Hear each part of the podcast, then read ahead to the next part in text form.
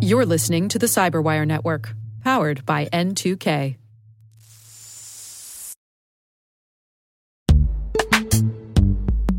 And now a word from our sponsor, Netskope. Netskope is a worldwide leader in SASE and zero trust. Its unified platform, Netskope One, provides optimized access and zero trust security for people, devices, and data anywhere they go helping customers reduce risk, accelerate performance, and get unrivaled visibility into any cloud, web, and private application activity. To learn more about how Netskope helps customers be ready for anything on their SASE journey, visit netskope.com.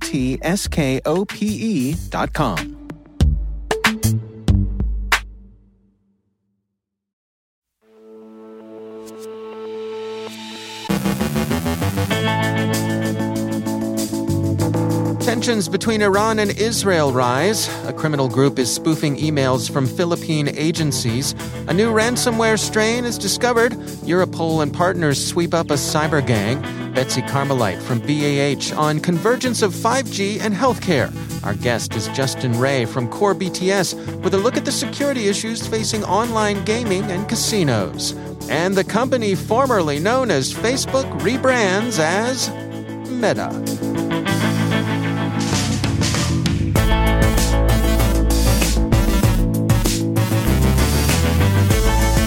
The CyberWire studios at DataTribe, I'm Dave Bittner with your CyberWire summary for Friday, October 29th, 2021.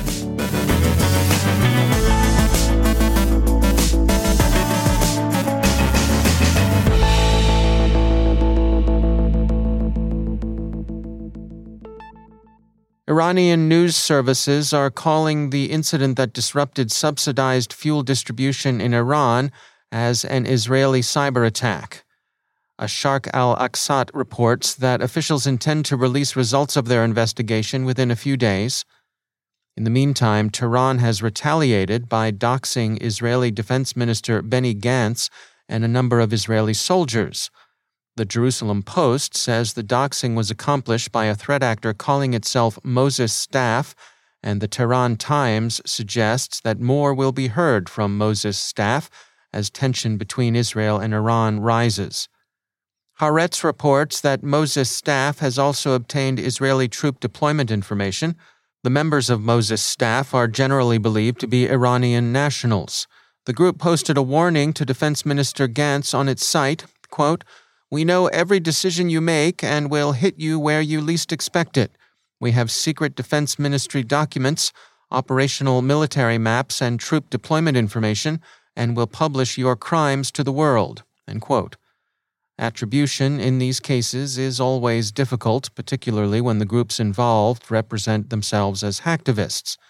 The case for Israeli involvement in the gasoline distribution hack is, absent the promised report of Tehran's investigation, so far a matter of a priori possibility. Similarly, it's not clear who Moses Staff may be or to whom they answer. Morphisec has released research into a new ransomware strain they're calling Decaf. It's noteworthy for its use of the Go language, increasingly popular among cybercriminals. Babuk, Hive, and Hello Kitty are other ransomware tools written in Golang. Decaf appeared in September and its development has continued into this month. Morphisec writes, quote, the development of Decaf continues to this day, showing that ransomware groups constantly innovate their attacks. That the attack is written in Golang is further proof of this trend toward innovation among the adversary community. Threat actors are forever making changes and adding new capabilities to evade the detection centric solutions that predominate in the market. Proofpoint has identified a new criminal threat actor tracked as TA 2722 that impersonates agencies of the Philippine government in phishing operations designed to distribute Remcos and Nanocore remote access Trojans. TA 2722 targets shipping, logistics, manufacturing, business services, pharmaceutical companies, and energy providers. Victims have been found in North America, Europe, and Southeast Asia. ZDNet points out that the target selection poses a risk to already stressed supply chains. That's physical supply chains, not necessarily software supply chains It's worth recalling that delays and disruptions to the delivery of tangible goods has become a global problem, and anything that meddles with business or production systems is bound to make a difficult situation all the more challenging. A link in one such supply chain, disrupted last Friday by what's generally believed to be ransomware, seems now to be on its way to recovery. The Green Bay Press Gazette reports that Schreiber Foods has recovered sufficiently from the cyber incident it sustained to resume plant operations. The company announced Wednesday that it had resumed taking delivery of milk. Schreiber produces dairy products and is now back in production and shipping product to its customers. ZDNet says that Schreiber began to bring its plants back online Monday. The company has so far been tight lipped about the specific nature of the cyber incident. CISA has issued a fresh set of industrial control system security advisories. There are three of them. Sensormatic Electronics LLC, a subsidiary of Johnson Controls, has fixed hard coded credentials in its Victor product. Mitsubishi Electric has taken care of an uncontrolled resource consumption problem in its Melsec IQR Series C controller module, R12 CCPU V, and Delta Electronics has addressed a stack based buffer overflow vulnerability in its DOPSoft HMI product. Europol today announced that it has targeted 12 individuals in Switzerland and Ukraine whom it believes are responsible for a range of cybercrimes that represented a dangerous combination of aggressive disruption and high stakes targets. The criminals' activities were complex, and Europol sums them up like this Quote, The targeted suspects all had different roles in these professional, highly organized criminal organizations. Some of these criminals were dealing with the penetration effort, using multiple mechanisms to compromise IT networks, including brute force attacks. SQL injections, stolen credentials, and phishing emails with malicious attachments. Once on the network, some of these cyber actors would focus on moving laterally, deploying malware such as TrickBot or post exploitation frameworks such as Cobalt Strike or PowerShell Empire to stay undetected and gain further access. The criminals would then lay undetected in the compromised systems, sometimes for months, probing for more weaknesses in the IT networks before moving on to monetizing the infection by deploying a ransomware. These cyber actors are known to have deployed LockerGoga, Megacortex, and Dharma ransomware, among others. Europol credits an international cooperative effort for the success of the enforcement operation.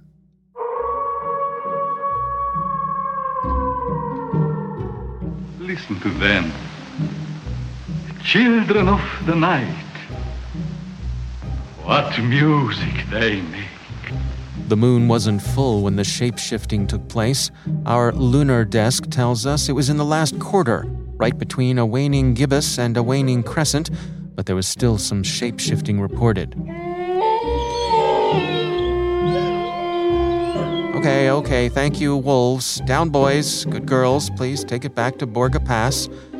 But this isn't about the children of the night, it's about the children of the social network. And the shapeshifting was of the rebranding variety, as opposed to the lycanthropic kind. And it's not Borgo Pass either, but rather Menlo Park. And the company formerly known as Facebook has announced that it will henceforth be known as Meta. A founder's letter says that the House of Zuckerberg is betting on the metaverse, a neologism that refers to an immersive experience in which people will live significant parts of their lives in virtual contact with others. Facebook is officially all in on the metaverse, and while Mr. Zuckerberg explains that the metaverse won't be built by one company, but Facebook, I'm sorry, Meta, will play a major role in shaping it. Reaction to the rebranding is cautiously mixed. There are the usual observations that meta is a naughty word in some languages, of course. Wired says that companies typically rebrand for three reasons new business ambitions, a new corporate organization, or an attempt to distance themselves from a name with bad associations. The piece argues that Facebook's conversion to Meta has aspects of all three, the Drum's roundup of industry reaction is also mixed, with some seeing the renaming as the bold planting of a flag in new technological territory, and others seeing as just a PR conscious reactionary move. And the metaverse itself has come in for its own share of skepticism the next phase of human evolution, or just Fortnite on steroids. Anywho, trading begins on December 1st under the new ticker symbol MVRS. Take it away, Wolves!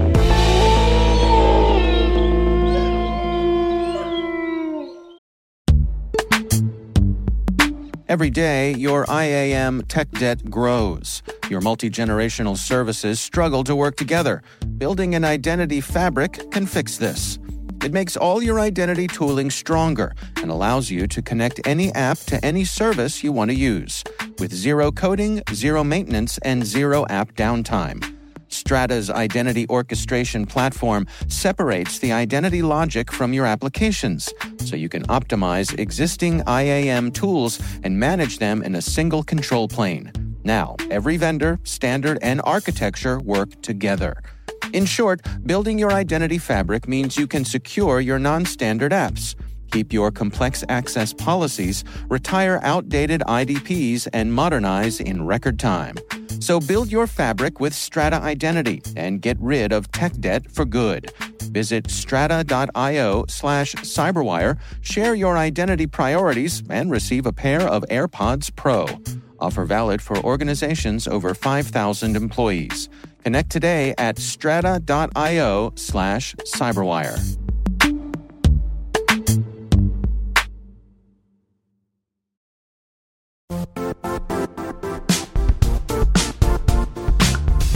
The IT world used to be simpler. You only had to secure and manage environments that you controlled. Then came new technologies and new ways to work. Now, employees, apps, and networks are everywhere. This means poor visibility, security gaps, and added risk. That's why Cloudflare created the first ever connectivity cloud. Visit cloudflare.com to protect your business everywhere you do business.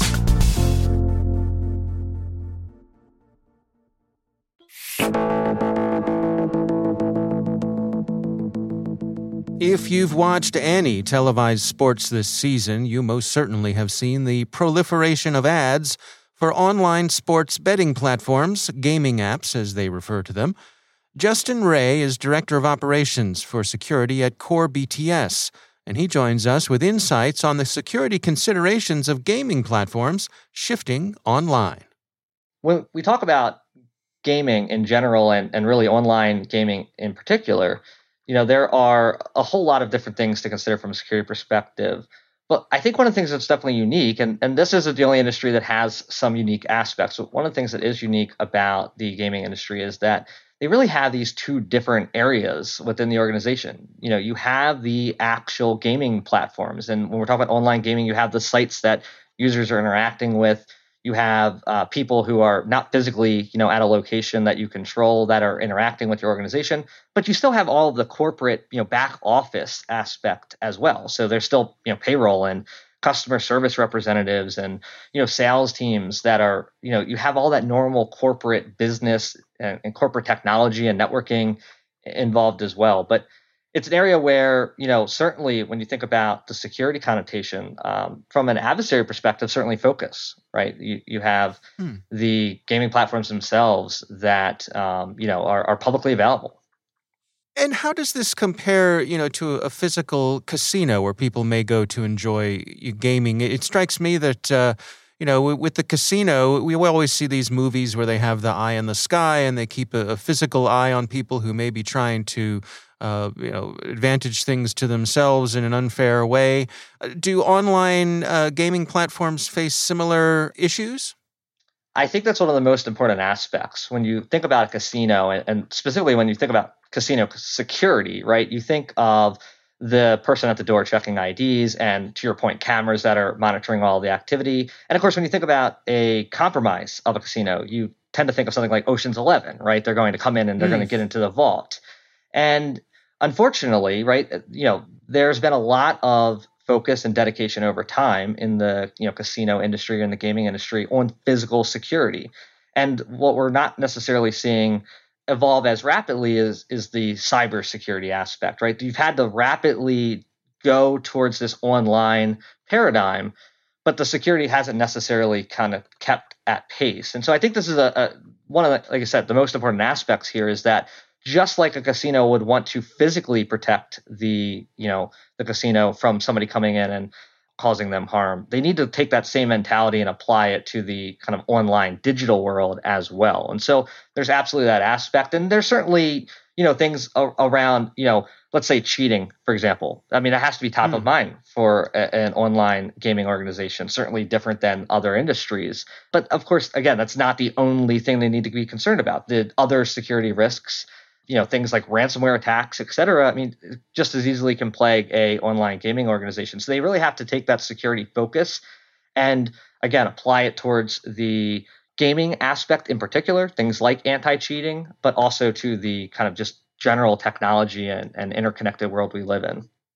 You know, we're, we're definitely in the midst of an advertising blitz as these organizations uh, try to stake their claim and, and carve out their market share. What, what is a consumer to do to have confidence that they're going to be working with a platform that has their back, that has security covered? Are there, are there any things they should be looking for?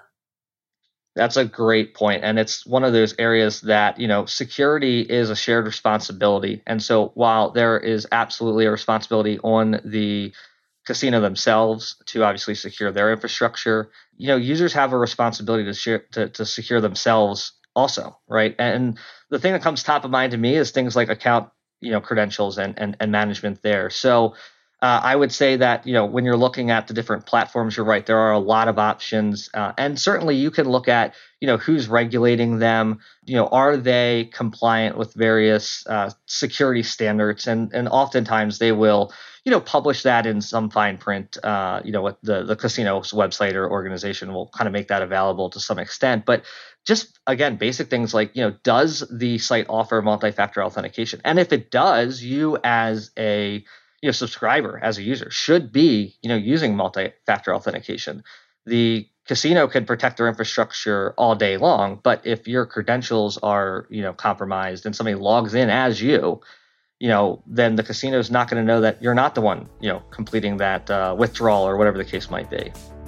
That's justin ray from core bts there's a lot more to this conversation if you want to hear more, head on over to CyberWire Pro and sign up for Interview Selects, where you get access to this and many more extended interviews.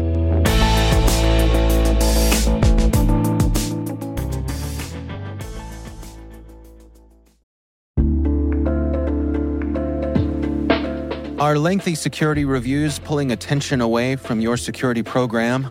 With the largest network of trust centers, Vanta can help you streamline security reviews to win customer trust, save time, and close deals fast.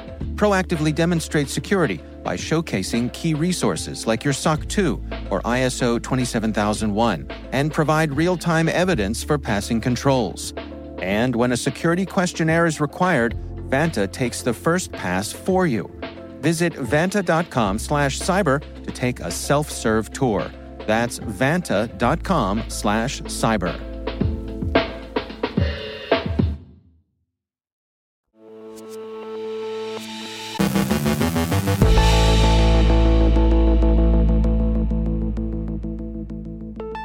And I'm pleased to be joined once again by Betsy Carmelite. She is a senior associate at Booz Allen Hamilton. Betsy, it is always great to have you back. Now, you and I recently talked about uh, 5G security and zero trust, and I was I want to sort of continue along that line of conversation, but really focus on healthcare today and how healthcare is converging with 5G as well. What can you share with us? When you turn to 5G and its convergence with healthcare, we really need to start talking about its impact on an industry that was forced to embrace the transformation of healthcare delivery during the pandemic, specifically telemedicine adoption. So, what could hmm. 5G mean for healthcare and addressing vulnerabilities in healthcare moving forward that comes comes along with that transformation? To start, it really revolutionizes global communications and the connections across secure connected health, um, physical devices, and the digital world. And secondly, We are imagining that 5G will accelerate secure connected health because of its re- near real time interactivity, the expanding Internet of Medical Things. Um, here's a thought by 2023, it's estimated that there will be three times more networked devices than humans on Earth. And, hmm. And 5G has an ability to facilitate AI enabled healthcare to protect patient data as well. We're looking at um, 5G's advancements in network slicing. And what we mean by that is when multiple dedicated networks are layered on top of a common shared physical infrastructure, keeping data sets private and, and separate from each other.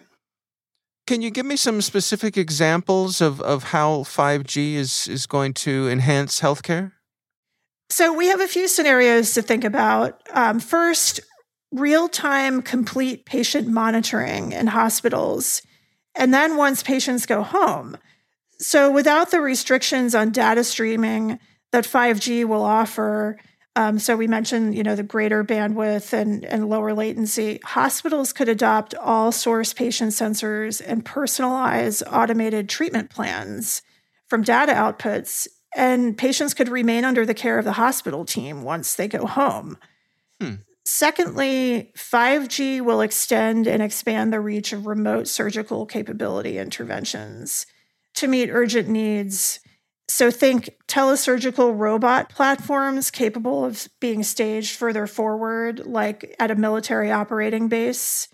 And hmm. 5G will also fix network imposed limitations of telerobotic surgery, such as signal delay. And hmm. finally, the ability to have the majority of your healthcare provider services offered in the comfort of your own home with the combination of 5G, AI, edge computing capabilities. The benefits for those in remote areas could be really extending world class hospital like care into rural areas, remote areas, with services like mobile intensive care units and full labs for at home diagnostics. Hmm. What about the security implications here? Are there concerns on that side of things? Yeah, to, to keep this healthcare ecosystem secure and resilient in its entirety, because this is really an ecosystem, we need to think about more robust security to leverage the benefits of 5G. So we're talking about um, labs, healthcare delivery providers, device manufacturers, and healthcare organizations all coming together. And this is that Internet of Medical Things I mentioned before it's all connected, and the pro- proliferation of connected devices and data presents threat actors with new opportunities to disrupt public health and safety. So there are three pillars that that we believe are important to building a cyber resilient 5G healthcare ecosystem. First, the healthcare community should follow industry developments closely and prepare to integrate the new technology. I mentioned in an earlier segment on 5G that now is the time to prepare to secure the 5G ecosystem while it's in its development. And this is really critical for healthcare and the healthcare sector to be participating in standards working groups to provide the requirements that it needs before the standards are set. So, this is being proactive in maintaining awareness of, of 5G developments. And Secondly, back to the connected theme, applying integrated cybersecurity and privacy solutions are critical to securing PHI, sensitive health information, critical healthcare operations. The applying zero trust here, specifically around least privilege access concepts and, and implementing data rights management and encryption, are really important. We we see integrating patient focused solutions with the network hardware and software needed to support mission and business priorities. So, looking at that user experience and, and putting data privacy at the heart of it. And thirdly, healthcare delivery organizations can proactively counter sophisticated network threats by modernizing and implementing advanced architectures we do recommend working with partners who have a deep understanding of network threats to build hardened infrastructures, protecting against both legacy and 5G vulnerabilities as they move to adopt 5G. It's always important to understand where, where your legacy systems and data might have weaknesses. We also recommend designing an infrastructure that incorporates new 5G based resiliency techniques to protect against failure. And then we also recommend implementing strict access controls and data protection techniques to protect patients' most sensitive information. All right, well, lots to unpack there. Thank you for helping us understand it. Betsy Carmelite, thanks for joining us. Thanks again, Dave.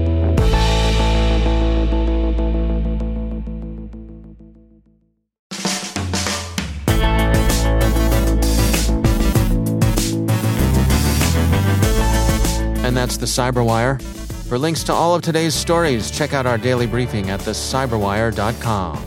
If you're looking for something to do this weekend, be sure to check out our episode of Research Saturday and my conversation with Tudor Dumitraș from the University of Maryland on their research when malware changed its mind, an empirical study of variable program behaviors in the real world. That's Research Saturday. Do check it out.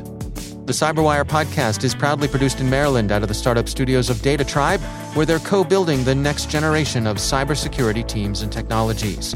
Our amazing Cyberwire team is Elliot Peltzman, Trey Hester, Brandon Karpf, Puru Prakash, Justin Sabie, Tim Nodar, Joe Kerrigan, Carole Theriault, Ben Yellen, Nick Veliky, Gina Johnson, Bennett Moe, Chris Russell, John Petrick, Jennifer Eiben, Rick Howard, Peter Kilpe, and I'm Dave Bittner. Thanks for listening. We'll see you back here next week.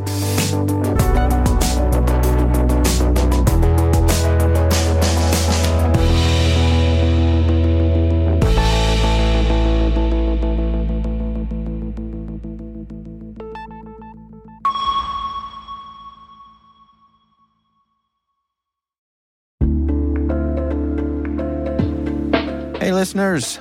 We're always looking for ways to improve the N2K Cyberwire network and maintain the intelligence driven news experience that keeps you in the know on the latest developments in cybersecurity. We've launched our 2024 audience survey and would love for you to take a few minutes to share your feedback. And hey, there's even a chance to win a $100 Amazon gift card if you complete the survey. Visit cyberwire.com slash survey. That's cyberwire.com slash survey and share your feedback now.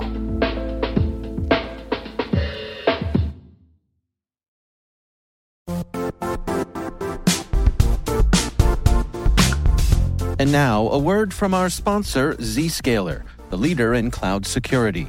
Cyber attackers are using AI in creative ways to compromise users and breach organizations. In a security landscape where you must fight AI with AI, the best AI protection comes from having the best data. Zscaler has extended its zero trust architecture with powerful AI engines that are trained and tuned by 500 trillion daily signals. Learn more about Zscaler Zero Trust Plus AI to prevent ransomware and AI attacks. Experience your world secured. Visit zscaler.com slash zero trust AI.